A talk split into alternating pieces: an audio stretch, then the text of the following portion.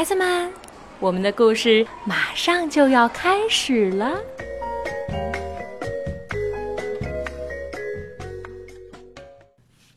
小朋友们好，我是木木爸爸、叶子叔叔，我在福州给大家讲故事。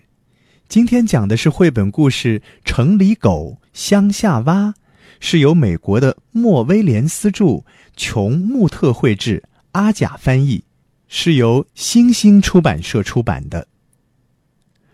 春天来到乡下的第一天，城里狗一步也不停。它能跑多快就多快，想跑多远就多远。城里狗发现，在一块岩石上坐着一个它从没见过的家伙，那是乡下蛙。你在做什么？城里狗问。等一位朋友。乡下蛙回答，脸上挂着微笑。这不是来了？城里狗和乡下蛙一起玩儿。城里狗第一次到乡下，所以乡下蛙就教它乡下蛙的游戏。乡下蛙的游戏有蹦蹦高、扑通跳和呱呱叫。那是春天。夏天。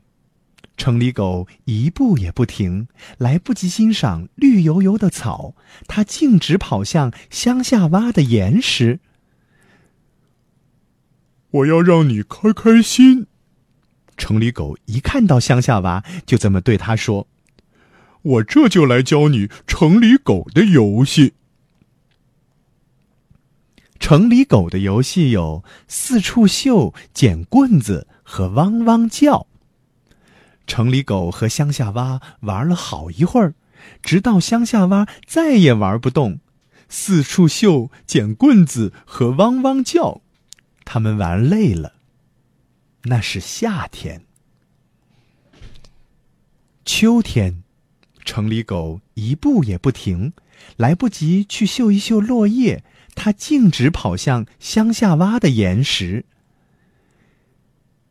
今天我们玩什么？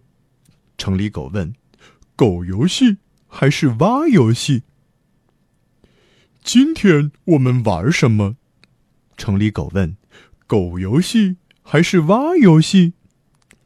乡下蛙深深吸了一口气：“我是一只疲惫的青蛙。”乡下蛙回答：“也许我们可以来玩回忆的游戏。”城里狗和乡下蛙一起坐在岩石上，他们回忆在春天一起蹦蹦高、扑通跳和呱呱叫；他们回忆在夏天一起四处嗅、捡棍子和汪汪叫。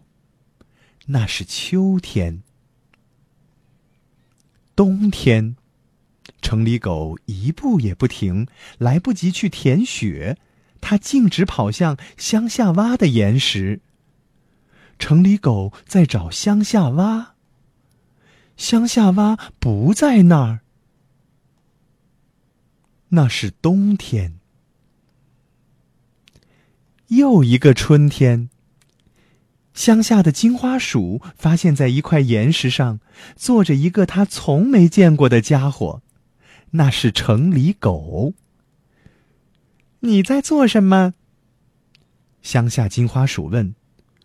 等一位朋友。城里狗难过的回答。